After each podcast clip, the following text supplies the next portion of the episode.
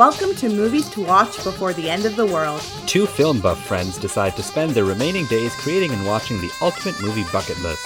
A podcast filled with film discussions, movie reviews, and a healthy dose of juicy celebrity gossip. Cinephiles unite. We're gonna need each other.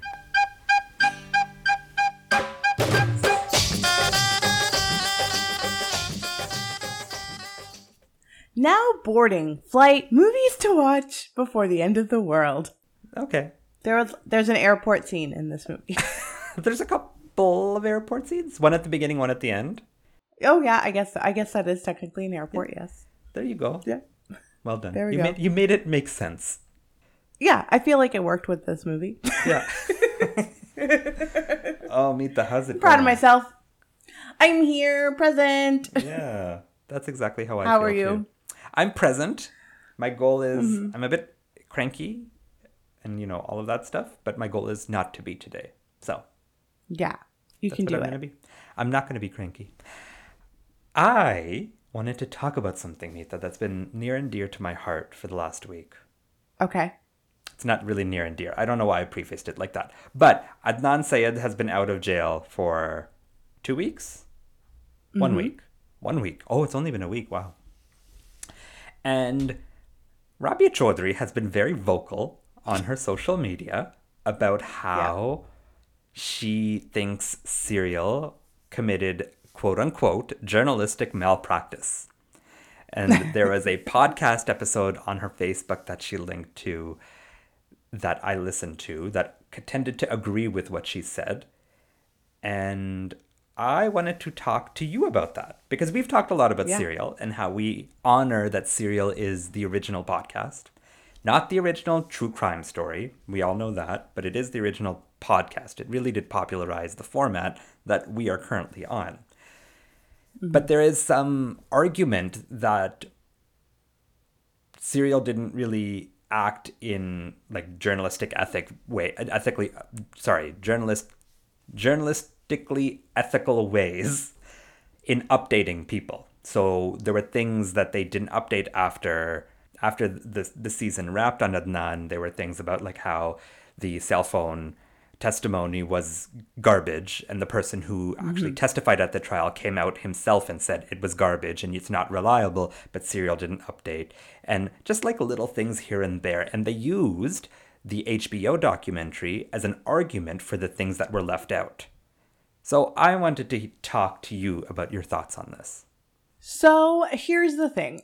I never saw it as like a news program where I was going to have to go for updates on this case. I saw it more of Sarah Koenig telling a story. Mm-hmm. And I don't know if it's necessarily, I don't think it's necessary, I guess, to have her consistently update about the new developments in the case and like mm-hmm. what was going on. And I think it's really a viewer or a listener's responsibility to engage themselves. If they're truly interested in learning more about a story, then they will go and search for it, like I did. Like I did listen to Undisclosed after. I would read articles about Adnan's case after the fact. What I am seeing come up and I think would be like a good idea is having a disclaimer at the beginning of the previous episodes of Serial of season one, just saying like this was you know recorded in a time in 2014. There have been many updates ever or many updates since then, and it's like you're you should look into that if you want to. But I don't think they need to like go back renege some of the things that they had talked about and like try to fix the situation because I don't think it's a situation that needs to be fixed. Yeah, and I think a lot of Rabia's contention is definitely the fact that she went to Sarah Koenig to try to get Adnan out, and Sarah Koenig mm-hmm. Didn't have the same opinion. And Sarah Koenig's allowed to not have that opinion. And she's very Yeah. clear at the end of her podcast. She essentially sets it up like a, a thesis. This is this podcast, and the thesis is to find out not whether he did it or not, but whether he was tried appropriately. That was kind of her approach to it. She wa- wasn't trying to like, I don't think she was trying to solve anything. I think initially they kind of walked into it thinking they could find Asia McClain and all of that and kind of move on.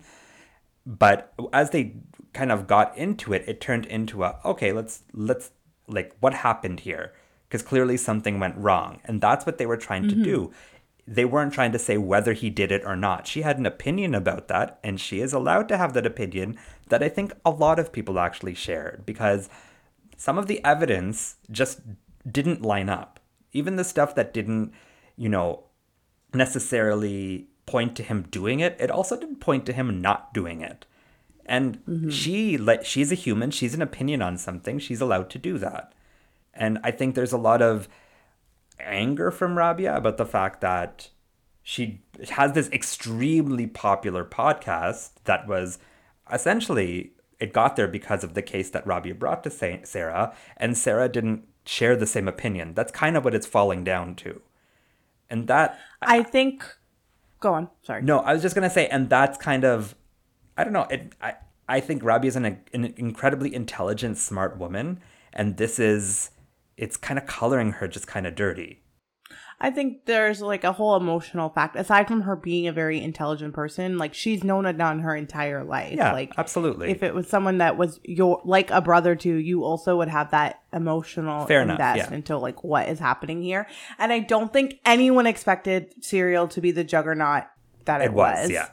Like I don't uh, even Sarah Koenig because I think if Sarah Koenig was you know opportunistic, she would continue to do like serial season two would have been like Adnan story continued, but the clearly she didn't want to do that. Yeah. She wanted to focus on storytelling and like looking into things, but not, you know, she's not Kim Kardashian. She doesn't want to release him from prison.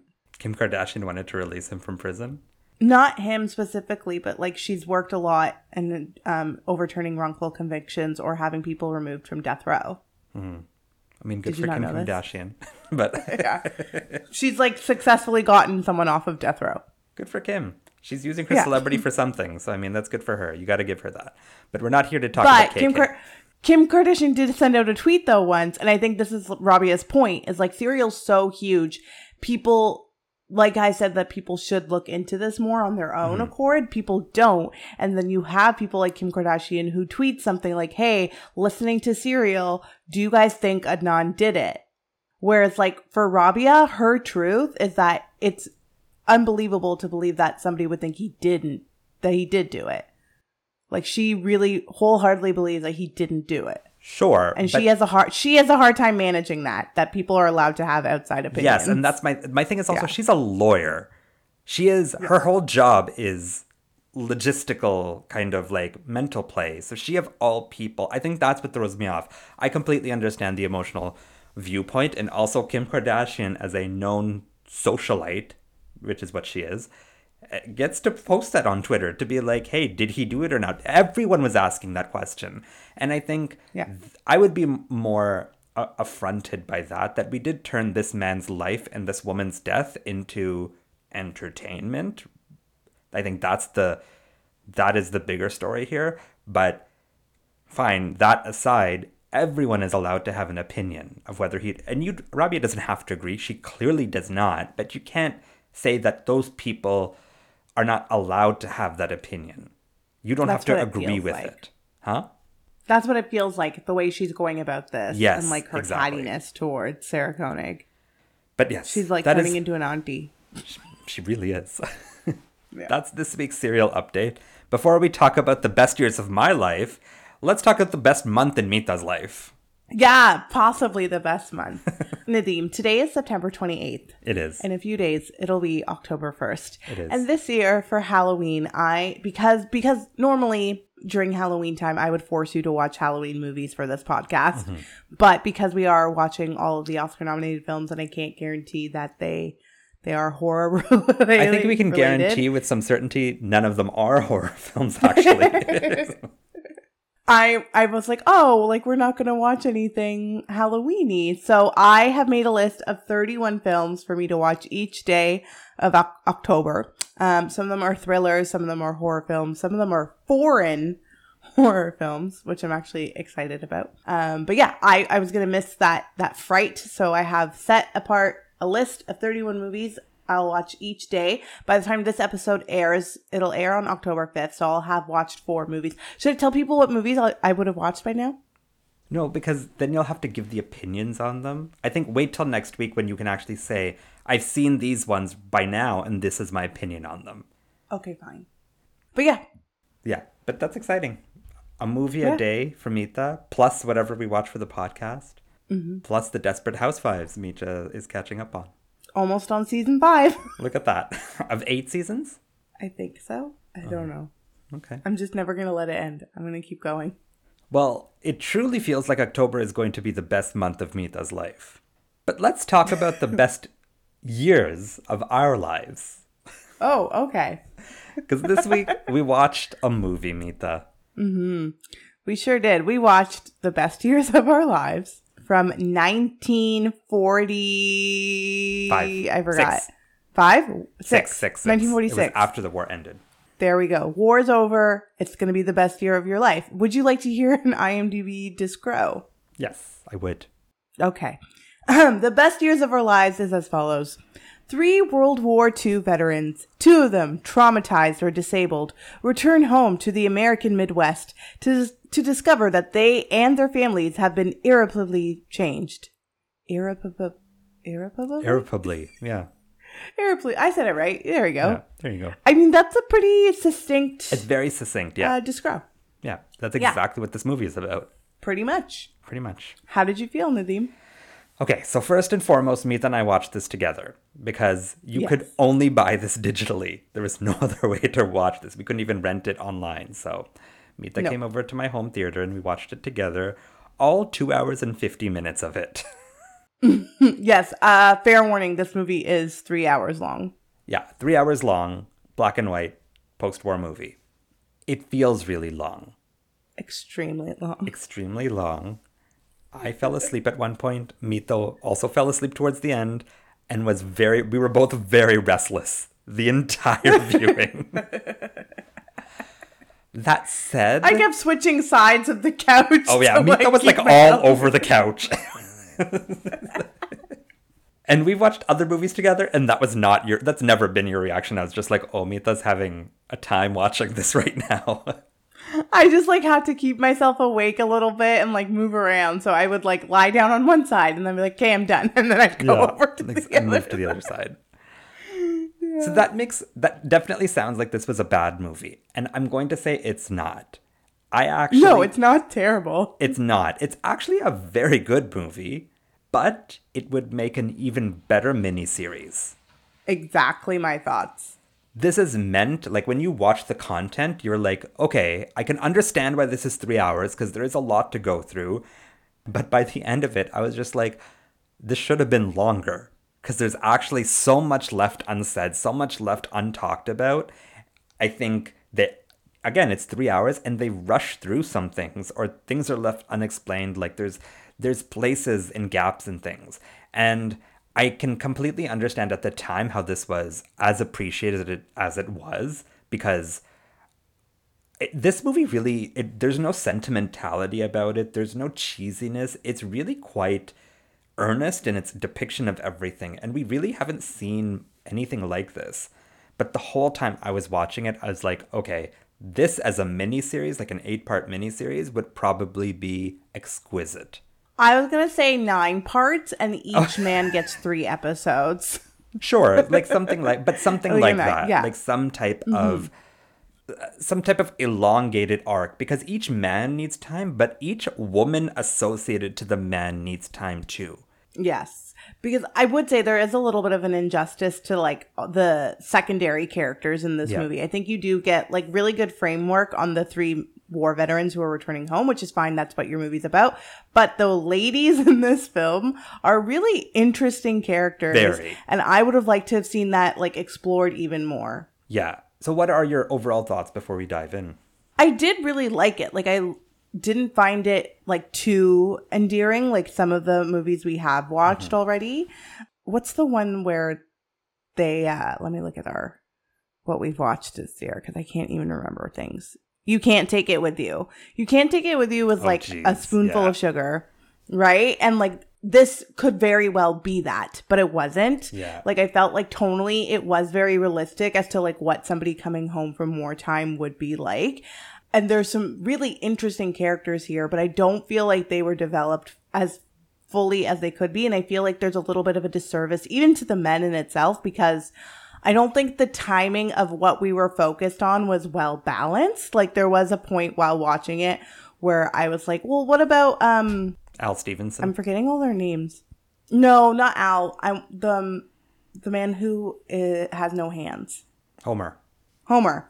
At one point, I was like, "Wait, when's Homer coming back? Like, what's going to go on with Homer?" Because they did focus too much on Al, and they did focus too much on what's the other one's name? Derry. Derry. That's his last name, Frank. Fred Derry. Fred Derry. Fred. Fred, Al, and Homer. Yeah. But I did feel like they they focused a lot more on Fred and Al than they did on Homer. And Homer's was the one that was like the most interesting to me. I would want to see like where that goes and how that develops. And I feel like they kind of just at the end like tied it up really neatly for him. Um so as much as like it was it's very well made and very surprisingly to me like how well it was made for that time because we watch things that are like so sweet and like Yeah. so kiddish almost in a way. This was very like realistic and I enjoyed it, but I also think a series would have done a much better job in like actually focusing on certain people and being able to expand on those storylines because I do feel like I missed out on parts of their lives as well. Yeah, totally. And it's interesting that you say that about Homer. I actually, yeah, I agree that we didn't have enough of Homer, but the thing that got to me was that with Al's character, we know he's an alcoholic, but we never address it, mm-hmm. right? Like the movie really alludes to the fact that he's become an alcoholic and his wife is not okay with it, but we never actually get to that. And that's an episode in and of itself. Do you know what I mean? There's so much. Yeah. And she is very interesting as a character. There's there's I think the thing the movie really did is we've seen people come back from war in movies, in like Forrest Gump, let's say, or that movie Brothers, which is a very different version of coming back from war, but like there's there's versions of Uncle this. Tommy slept with mom. Yeah, exactly. Poorly written versions of what happens when people come back from war. But this felt like it felt very authentic. Like I was watching something like, oh, this is probably how people really came back from the war. Like the mm-hmm. fact that you go to the airport to find a flight and they're like, it's all full. You can try to go on a cargo plane and people are just like, I just want to get home. You know, people at home not expecting you to come back and not ready for it almost. Like not physically And not knowing what to do. yeah, people not knowing what to do with each other, them not actually wanting to be home right then when they get back to their cities. Like so much of it felt so accurate and educational in a way that I actually mm-hmm. wanted more of it. And that's weird to say because I did fall asleep, but I don't think that was because of. I will say I don't think that was because of the movie. I was just I was really tired that night. I think it, was is- like nine o'clock on a Monday. Like yeah, that's- it was late. And I also think that this is going to be better ingested if you watch it in pieces. Like, I don't think you need to I sit will- there watching it for three hours to get the feel. I think you could watch this the way I watched Gone with the Wind in like hour increments and still feel something for it. And to be fair, I did ask Nadeem, could we watch this in pieces? And he said, You did, no. but it was just, it would be hard for us to logistically do it, right? I guess so. So, Nadeem just doesn't want me at his house two nights in a row. It's too much for me. I can't do it. Tried to kick me out. Yeah, exactly. How rude. but yeah, the women definitely. That was one thing I really took away from it. That was, I mean, Peggy does get Peggy gets interesting. Peggy gets it good. Yeah. Peggy gets it good. She has the line of the movie.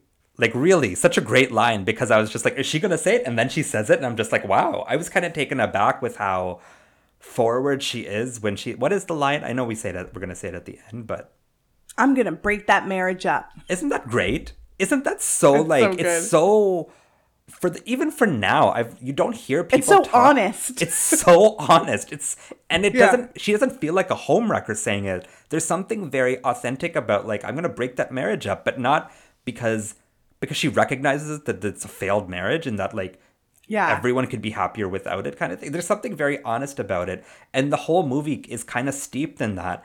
But I would have loved to see more of I forget um, Millie. Millie? I wanted to see way more of Millie and what Millie is going through because Millie has a gamut of emotions on her face, but we never get to discuss them. She never explores them vocally. She, I think, Millie. It's so funny that Peggy is her daughter because Peggy is so able to express how she feels about the situation in itself. Millie does it with her face, but she never gets to do it vocally. She never gets to say how she's feeling. Like And you maybe- can tell she's upset with Fred's drink or what's his face, Al's drinking. Al's drinking. Yeah. What were you gonna say? But maybe that's actually on purpose. Because maybe Peggy is meant to be the future of women and Millie is Yeah. the current state of women. And they didn't say anything. They were silent. They dealt and it's very easy for us to be like, I want Millie to be this and I want her to be that. And this is just occurring to me right now. Mm-hmm. But maybe at the time, the Millies of the world didn't have a voice. And they weren't they didn't say anything and they just kind of dealt with everything and Yeah. that's what we're that frustration and that lack of of voice is what we're actually meant to kind of take in She does a phenomenal job as an actress. Oh, Like I so knew good. what she was feeling. Yeah. She's so good. Myrna Loy. myrna loy That was her name. Yeah, Myrna Loy. But the other thing with Peggy, though, I feel like the lesser film would have her cut out to be some sort of a villain. Yes. Of like, she wants to break up this marriage. But like, when she says that line, at no point was I like, oh, you bitch. Yeah, I was yeah, just like, I was yes. just like, uh, yeah Yes. go break it up yeah Yeah. That's what your heart desires. But then even looking at um Fred's wife, Mary. yeah Is Mary? Mary or Marie? Mary. Marie. Uh, You found her exceptionally annoying. I think the actress was just doing a really good job in her role of being Yeah. this sort of like she you know we we learned that they kind of married each other on a whim they just thought oh like he's gonna go to war let's get married and she's allowed to be to want to live her life in a certain way and to want things. Like yes it's a little conceited but that's also who she is and she's not going to apologize for it. Mm-hmm. Like i think thinking about the 1940s I, I know my assumption would be that the women would be sort of shunned in and more reserved and they wouldn't really be vocal and like who they want to be. But this really shines a light on each individual woman and how they want to live their lives. Mm-hmm. And it's really refreshing to see yeah it is. It's refreshing Yeah. to see and i just again i just wanted more of it. I wanted more of those three women. I wanted more of the men too because i don't think we actually get into real detail about what they experienced and how they're dealing with it.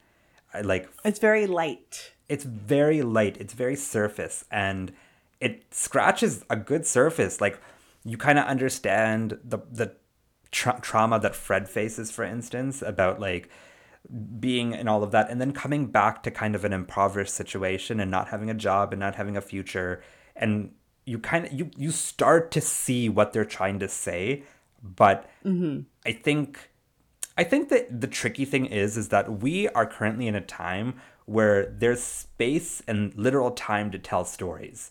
Like you can take 8 episodes to 10 episodes to tell a singular story and close it off in a book.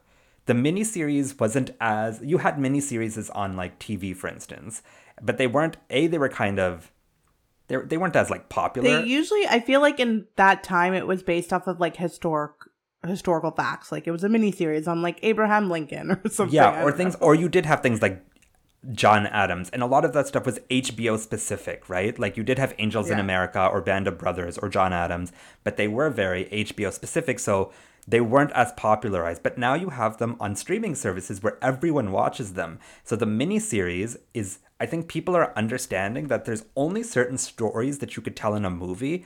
Otherwise, a miniseries actually makes more sense for it it isn't this movie's responsibility to answer those questions though because my sentimentality now in 2022 is adjusted to be able to tell these long drawn out stories that go in depth in 1945 this was the this is what was available this is what they did so when i'm trying to watch this i really do have to say how how did they do with what they had because what they had was three hours of film.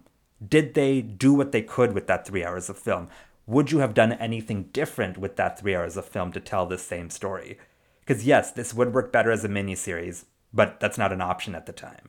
I think it's an interesting question. I do really think it's imbalanced. I think they do spend more time with Fred and Al than they do with Homer, and I think I would have tried to have have a little bit more balance within that, especially when at the end when you learn like what Wilma has to go through with Homer, like it's one night of her getting him ready for bed, but that looks very different when it's like the a every lifetime, yeah. And I might have told I would have told that story a little bit differently. Like maybe Homer could have been more accepting of her in the beginning, and then she's been like with him for months and she's realizing how much of herself she's actually sacrificing for him. Mm-hmm. I think that would have maybe been a more interesting story to tell. But I I see what you're saying, like with what they were given and the time of itself, like it is very I think they do a really great job at being able to tell these different stories. Is there anything else that like you would pinpoint? I do think we. I was really interested in Homer, obviously, for a variety of reasons, other than the fact that he was a non actor who they hired mm-hmm. to do this, because the whole time we don't recognize faces. So when he shows up on screen and he has his two hooks, you're like, oh, that must be pros- prosthetics or it must be something. And then I did the research after and I was just, well, first you see his. At the end, towards the end of the movie, he takes off the hooks, and you realize he's an actual amputee. So you're An like, actual amputee. oh, so this is not like someone holding hooks inside their like long sleeves. You start to realize, okay, this man actually knows what he's doing, and then you realize he's not an actor, and you're like, oh, that's such an amazing performance in a movie full of other good performances by someone who mm-hmm. doesn't actually act, which is amazing. And also, it really made me. I I felt like I actually was watching what that actor. I forget his name, and I think we should say his name. Harold Russell. Harold Russell, the actor who played Homer, I felt like this is probably what his actual journey was like when he came back. You know, to meet his parents, to meet his fiance. The learning of how to use the hooks is not an issue for him, right? Like he knows. That's that's he's figured it out. He it's not a non-issue. It's how the world acclimates back to him and how they start to react to him. I did want to see more of that. I wanted to see more of like how he adjusts back to being in subur- the suburban America. I don't know if you were asleep, but the scene where the kids are like watching him through the garage no, no, window that. and they just wanted to see him. Like they didn't Yeah. I don't think they were poking fun in, at him in the way, but the way he like loses it on them. Mm-hmm. I just thought that that was so raw and emotional. And that's when I I quickly looked on my phone to see like who is this actor? And then I realized that it was a real It's person. not. Yeah. Not to say that actors aren't real people, but they are real. but do you know what I mean? I get what you're saying. Um, one thing that came to mind for me, and granted, it's been a long time since I've seen this movie, but I felt. Do you remember watching Mohabate for the first I time? I do, yes. I watched Mohabbat. The idea of like these three guys with their three different love stories, like that came to mind. I just got like a little warm fuzzies from that, and I was like, why don't we have more more of that anymore? Like I miss that.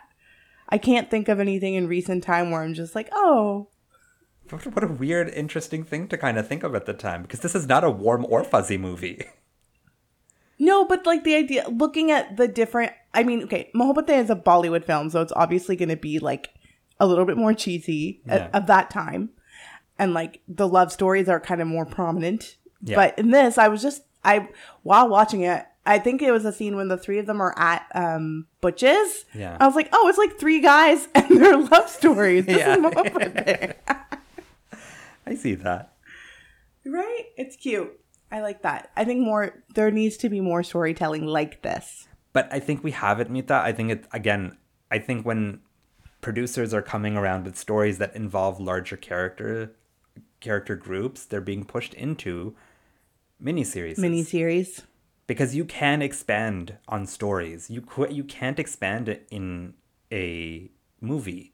As much as I think this should be a miniseries, I do really appreciate it for being a film, though. Absolutely, absolutely. yeah, I think that it is. It's a snapshot, and it's like you're saying. Like, did they do the best that they could for like what the medium was and what the time of the what mm-hmm. time it was made?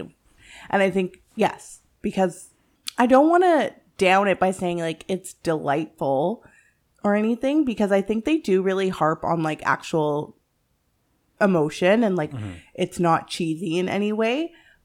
And I think for an audience of that time, like it might have been too much to get like the real nitty gritty of what w- coming home from war was. But did you read up on like the movie after and how this was the most successful movie after Gone with the Wind at the box office? Yeah, Which is kind of crazy. which didn't didn't surprise me though. But you just Like think about no, just like It's it. Sorry, it didn't surprise me that this would be. Why? Why does that shock? Wait, I don't. Know. No, because you understand what you're just said that like maybe this was too much as a movie for people, right? No, I'm saying if they if it was grittier, if they did Oh, focus yes. more on like that, that would be too much. Yeah. I think this was the Yeah. right amount of grit that people at that time could handle. Yeah. True grit. True grit. But yeah, I totally understand why this was popular because it was it I think people what I'm gathering, especially by these wins and the movies we're watching, people really like to see themselves in the movies. At the time, they mm. still do. And I think that's look, that's why we talk about representation and what it means to have representation because people do like to find themselves on screen, which I do find interesting because we always look at movies as being this escape. And like people mm-hmm. want to escape, but you want to escape and just see yourself on screen. Is that what is that what it is? I yeah, I guess so. Like I think about um It's a Wonderful Day in the Neighborhood, which like Yeah. is not it, it was like an escape in that you're like getting to learn about Mr. Rogers, but like I actually had like a visceral reaction to watching that movie. Like I had a breakdown in the movie theater because I realized like how much I probably need therapy too. Is that what happened like to you? he does. I've never seen. Yeah, seen literally. Like I started uh, you haven't? No. Oh no, I ruined it. No. I- know it's about getting help. Yeah. It's about getting help. Seeking the help. What's the line that Roger says? Oh, I don't know. Look for the helpers. That's what it is. Look for the And you had a giant breakdown in the theater? I started crying. I wasn't a breakdown, but I started crying and I was just like, I should talk to somebody too. And so it's that idea of like escaping because here I was thinking like I'm gonna learn more about Mr. Rogers and like how mm-hmm. nice he was and and but then realize having that like visceral reaction to seeing something so relatable that you can't help but cry and I hope and luckily there was like nobody else in the theater so I was, I was Well, okay. that's good. So you had got to have that reaction. A, that's really nice that something it's really nice I find when movies connect with you like that. Like when you have a visceral Mm-hmm. reaction to them or like a real emotional reaction. But uh, I just have a quick question to ask you. Did you cry more during It's a Wonderful Day in the Neighborhood or when Whitney Houston died? it's a beautiful day in the neighborhood. It's a beautiful day? Okay. I don't. Okay. I don't even think I did cry. Now it's getting to a point like I think maybe I had like one or two tears for Whitney Houston, and you seem to think I had like this like emotional breakthrough when she passed. I think it was just like one or two. No. It was tears, Mita. No, I cried Cry more in "It's a Beautiful river. Day in the Neighborhood" Okay. because I get had that. to let it go. Wow, in the theater. That's a story Yep. right there. And I'm I don't. I haven't seen it since. Do you know what I think is interesting? I'm sure that people had that kind of reaction to this too. Being able to recognize Yeah. themselves and what that looked like and how hard it was. I think I think it gives you a real window into PTSD, especially like like after the war. Mm. I think everyone understands PTSD and why war veterans have it, but I don't Now. now at the time definitely not Yeah. but even now you understand it but you don't know what it looks like necessarily do you know what i mean like and you don't know what that feeling is of Yes. like having to fight for your country but going through absolute terror but you're doing the right thing I also am always I always marvel at the fact that this these men were gone for literal years. It mm-hmm. was like people were gone for like 4 to 5 years on end. Imagine where your life imagine picking up and leaving, having a whole separate life and then coming back to it. And then just going Crazy. back to normal like it was all fine. I don't think we realize. I think when we talk about war, it's such a snapshot for us. Like the war mm-hmm. was from 1939 to 1945, and so it's it's World War II. But that time frame, ima- just think about it. What were you doing five years ago? Imagine five years ago you were gone, and then you just came back, and had to just pick up again. just yeah just re-enter society Yeah. It's Yeah. I, and I don't I think this is one of the first movies to really show what that looks like and why that would be hard. And how some men get up and have a shower and they have breakfast and they can go to work and other men don't know what to do with themselves. they go into the shower in their pajamas i mean that i think that was more him being drunk but Yeah. But from the night before or they become still. drunks. yeah Um, I do have a question for you. Please ask. Where is Al and Millie's son? Like he just Yeah. they don't take him anywhere. ex- like why even have a, that character? That's what I don't understand. That's a good question, actually. Why have him as a character? Peggy obviously is a character, and she has a big arc. Yeah. I, I maybe it was probably it was probably just to show that Al had like everyone played an archetype kind of of American society, Mm-hmm. and Al's archetype was he was the suburban dad. Like they lived in this beautiful you know townhome apartment, and he had a boy and a girl and a beautiful wife and a great job. Whereas Fred was a little bit more working class. He had a, a hot girl but not much money, and Homer was young. He still lived at home in the suburbs. Like there was, they all kind of played to mm-hmm. certain kind of places. So I feel like that he's literally there to be like, this man has a son. Just ugh, that that annoyed me. I'm like, what? When's this guy gonna come in? Like, what's he gonna do? I thought he was gonna punch Fred. No, I especially because that like he could have a very interesting story, right? Like he mm-hmm. Could be like very that's traumatizing to lose a parent for six years of your life. Exactly. And I thought that where they were going was initially they have this conversation about like being, I, I forget the exact contents of it, but like being anti war. And Mm-hmm. imagine this father comes back and the son has been learning about how bad the war was. And that's instant conflict right there. And Yeah, the miniseries. the idea that like in school he's learning of Yes. like he's learning more about the world, whereas the father feels like I have real world experience of fighting in this war. Like you should be listening to me. Yeah. That was interesting, and then it just sort of flatlined, which I think a mini series would actually be able to expand on. Yeah. Again, I, I also think someone should consider turning this into a mini series because I don't think this is this is definitely still relevant. Like to have a period piece about post World War II, what it looks like to come back, either a miniseries Mm-hmm. or a drama series. Do you remember that show American American Dreams? Yeah, with Brittany, um, Snow. Brittany Snow, yeah. Some like that's kind of tonally what it could feel like, right? And like look like Yeah. like there is a world where this this could be made today as a period piece, but still be really great. Mm-hmm. HBO, listen up. And while we were watching it, we were saying who could be what because some of these actors look a lot like present day actors. Yeah, they do. Yeah. But they're also much younger. Like I was saying, Yeah, I thought Fred Derry, I forget his the actress name. It's I think Dana Andrews. Dana Andrews. I thought he looked like George Clooney, but George Clooney is in his 60s now. And So he could not. I think Dana yeah. Andrews was like and in his I think 30s he's supposed to be like in his twenties. Yeah. yeah. So all these actors are meant they're meant to be like super young, but we always feel like they're like everyone is 50. Teresa Wright looks a lot like um, what's the girl from Caroline in the City? Lea Thompson Oh yeah. from yeah. But then Lea Thompson's old, so you can't do that. But you could do her daughter Zoey Deutch. Oh, maybe. You like Zoey Deutch though. I do like Zoey Deutch. Yeah, you do. Do you have sequel prequel ideas?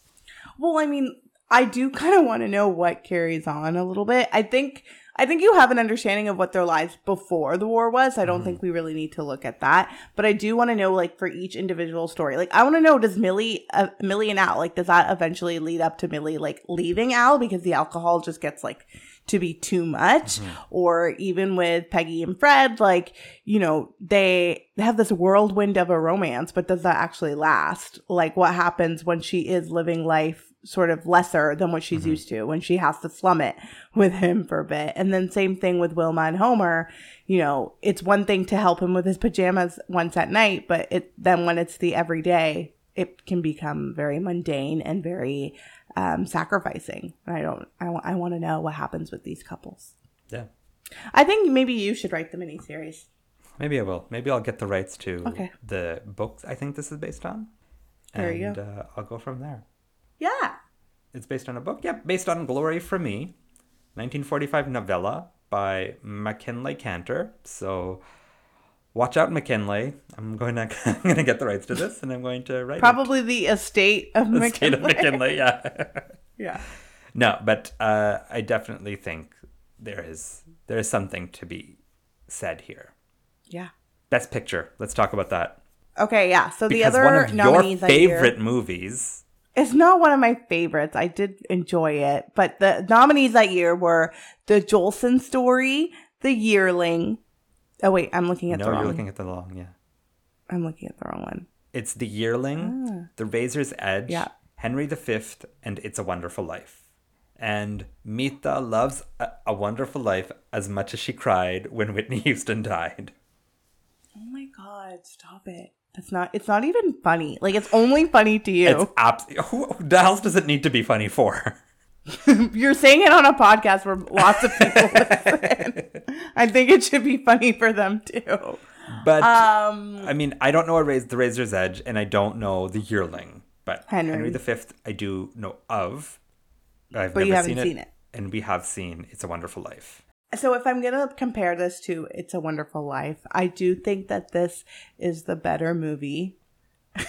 I'm trying to should I look and see what I gave It's a Wonderful Life? I think you give it three and a half. I think you liked It's a Wonderful Life. I ma- I make fun of it because I know you don't actually like love it that much. Yeah. I mean I liked it. Um I give it a three. Really? Mm-hmm. So did you. Yeah. We both gave it threes. I think that this is the better film. I think It's a Yes. Wonderful Life is a snapshot of like that time and is the cheesy version. So it's like the cheesy version of this almost in a way where you're following along somebody's life uh, and, and what they're going through. But I don't want to talk about It's a Wonderful Life. I want to talk about this. But I do think that based off of those five, yeah, I will give it, I will Best give it the win. Yeah. Yeah. And I get the praise. I get the the amount of Academy Awards it won because it won Best Picture, Best Director William Wyler, Best Actor Fredric March who played Al, Best Supporting mm-hmm. Actor Harold Russell who played Homer, Best Editing, Adapted Screenplay, and Original Score. And then out of competition, Harold Russell also won an Academy Award for like an honorary Oscar for showing veterans can move on with their life kind of thing. Oh, cool. Yeah. So it was it was applauded and it was appreciated. It was a box office success. It's lived in the National Film Registry and I get all of that. And at the time, also because the poster is so bland. It's so it's so unassuming. like Yeah, you don't know so- what it's going to be at all. Yeah, this It's could literally faces. be any tone. It could be a comedy, it could be a drama. There's nothing about the poster. So I think while while I was getting into this, and then the description also does make it seem kind of like, okay, this could be interesting, but it could also be super boring. Super boring. But then when I did see what the amount of praise aside from the Academy Awards and how highly like it's it has a 93 on Metacritic, like it's really really a lauded film, I can totally mm-hmm. understand it now because it is a very nicely made film. I remember you saying though that this was going to be one of the worst ones. Did I say that? Yeah, I feel like you said to me at one point like, "Oh, this one it won, but it was it's also recognized as one of the worst winners." No, that comes later on. There's a few after um and we're going to approach them like the greatest show on earth. Oh, that's what it was. Okay. Yeah, the greatest show on earth. These like lengthy well. titles. Yes, they really need to tighten up the titles. They Yeah. do. Should I go into my rating? Please do. Okay. I I really enjoyed this film. I went into it with a really negative mindset. Like literally before we put it on, Nadeem and I were both like, maybe we should delay this. Maybe we shouldn't watch this right now. Um, because we also were just like enjoying conversation. Yeah. But I also think we both thought that this was gonna be a three hour war film. This is a three hour war film, but war is not the center of the story, which I think um, if you're thinking about making a story about war, don't make it the center of the story. Make it sort of the uh, the subject matter, but don't have it be what don't have it be all the action. I think the action in this is really the interrelationships between these men and their wives and families when they're coming home from war. And it feels, and I guess this is because it is really happening at that time, but it feels so realistic to like what these stories would actually be that it is quite enjoyable. There is this like relatable quality to it that I think is kind of hard to match since then because I think now when we do war films, I think it's a lot more about like set design and like having accuracy and like fight sequence and stuff. And like that's not visible here. And that makes it so much more likable. I did fall asleep I will admit that. But it was in the last five minutes. So I think it was just like me being tired. I didn't fall mm. asleep in the middle of it like some people did. Mm. But, I, you know, what we touched on was how this could actually be told in a lengthier version. But if I think to answer your question earlier, if I think back of like, okay, what act, like, does this make sense for the time that it was made? I actually think having it as a three hour movie makes sense because if this was shorter, I don't think it would have the same impact for me. Like if it was in that perfect one hour, 30 minute timeline, I think that it actually would not, it would be very unsuccessful in telling these different stories. Um, I think that there could have been some more balance in the actual storytelling of like which characters we're looking at. And I think the poorer film would at the end have them all sort of connect to one another. Um, but what I love about this is that they they do have this connection. They all fought in a war. They didn't fight together, but they all fought in a war. And at the end, you do see them together because of circumstance, not because of like this like unlikely like common thread that they're all sharing, which is really nice to see because that is kind of how life is. Have you ever seen the movie? Oh, I'm forgetting the name. It's like with Oscar Isaac and Olivia Wilde and Mandy Patinkin and Antonio Banderas, I think. It's a lot of people. It's a lot of people. It's made by the guy that made This Is Us. Oh. And so the oh. whole Oh, point is by the end of it, everybody, yeah, Oscar Isaac, right? yeah. I'm looking it up because I feel like I've seen this, but I can't pinpoint it. Is it Dune? It's not. I'm joking. No. Could you imagine? Actually, can't. No, now we're getting into Oscar Isaac's. I actually don't know. Are you sure it's Oscar Isaac? Yeah. Life itself Oh, that's Life itself- Such a cheesy title. does that terrible thing of like connecting all of the stories together by the end of it. And it's the, it's like, it's terrible. And the poor film, like this could easily do that. This could be the original, like, let's connect them, but it doesn't. And I love that about it. I love how realistic it is and how natural everybody is.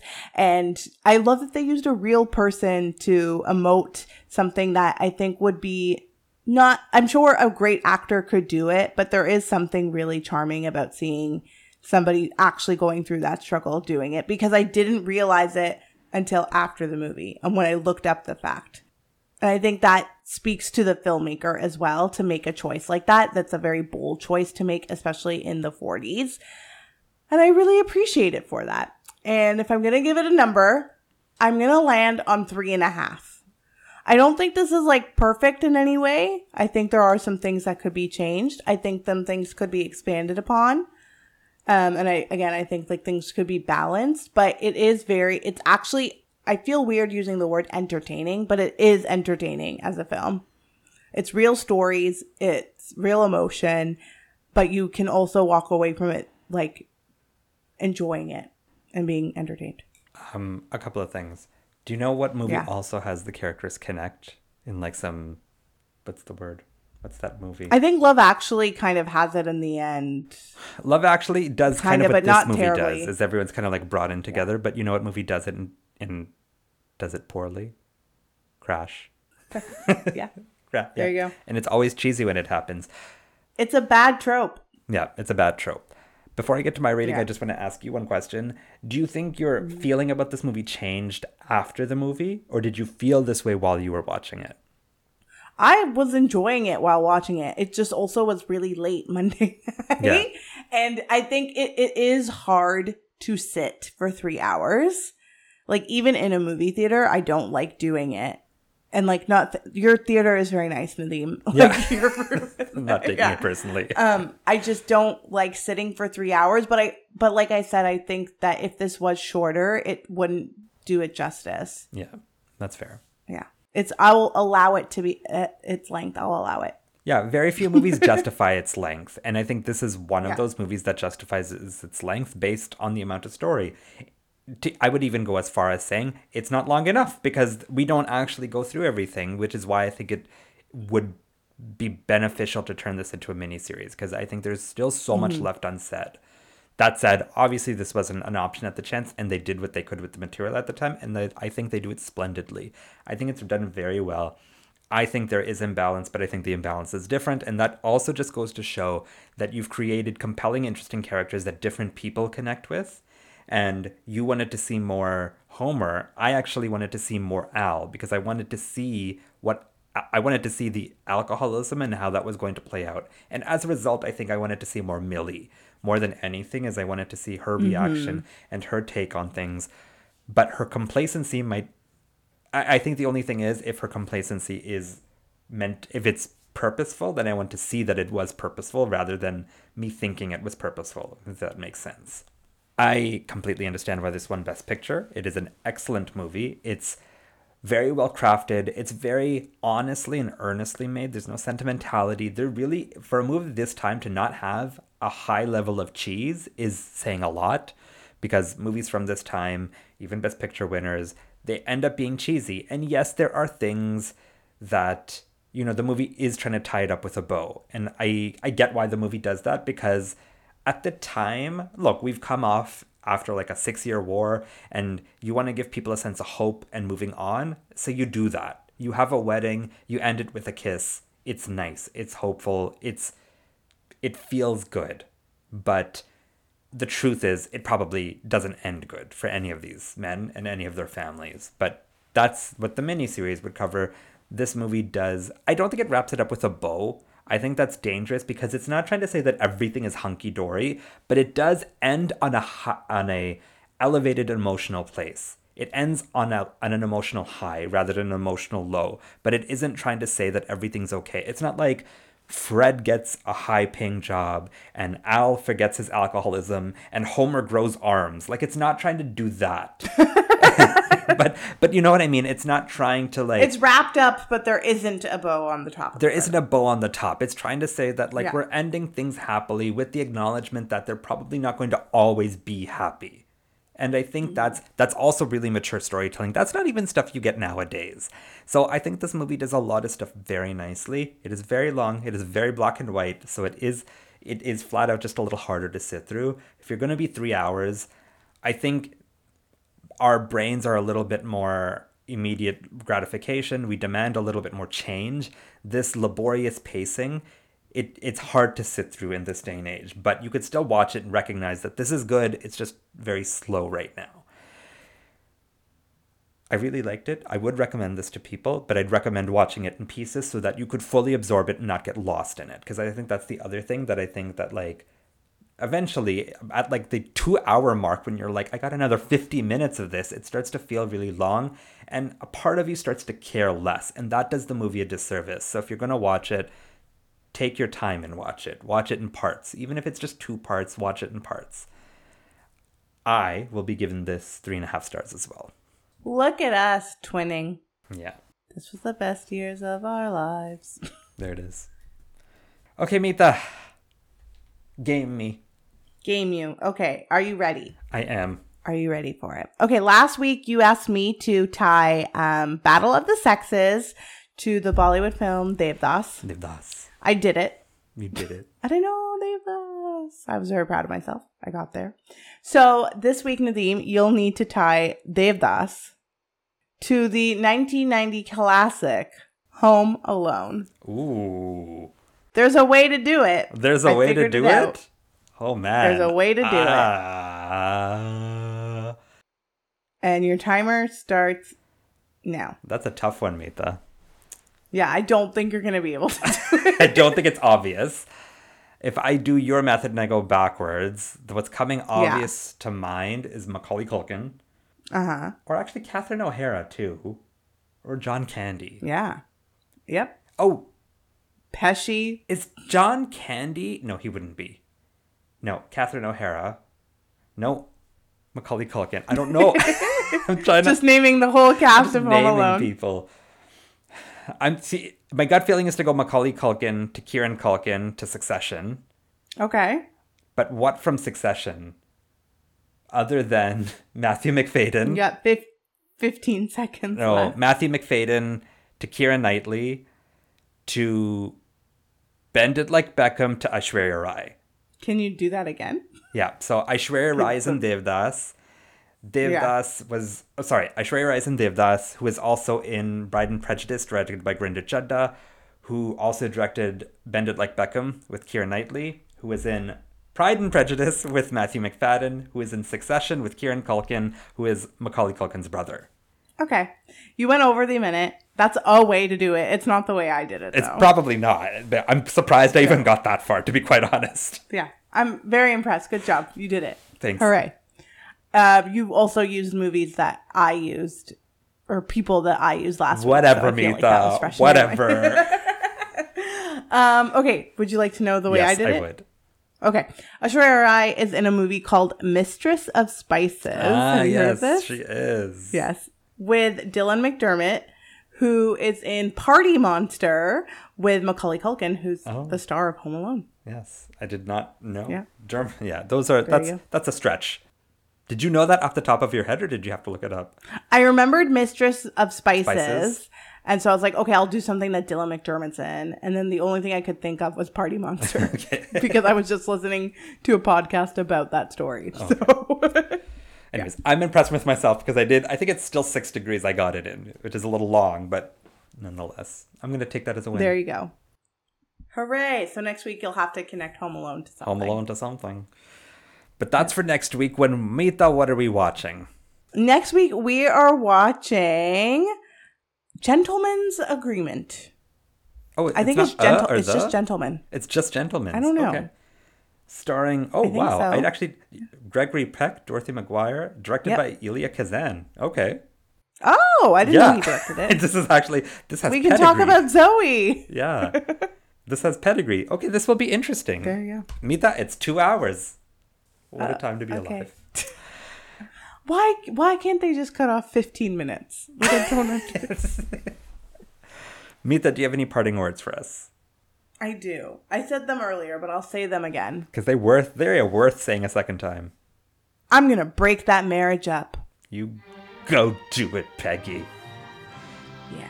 Thank you so much for listening, friends. Please like, subscribe, share, and Rate and review. and we will see you next week for Just Gentleman's Agreement. Hooray. Have a lovely week. Bye. Bye bye. Thanks for listening to Movies to Watch Before the End of the World, sponsored by no one. You can follow us on Instagram at Movies to Watch Pod, on Twitter at Movies the number two Watch Pod, on the TikTok at Movies to Watch Pod, or send us an email at movies to watch pod at gmail.com. As always, keep your pants on and don't forget to smell the Kevin Bacon.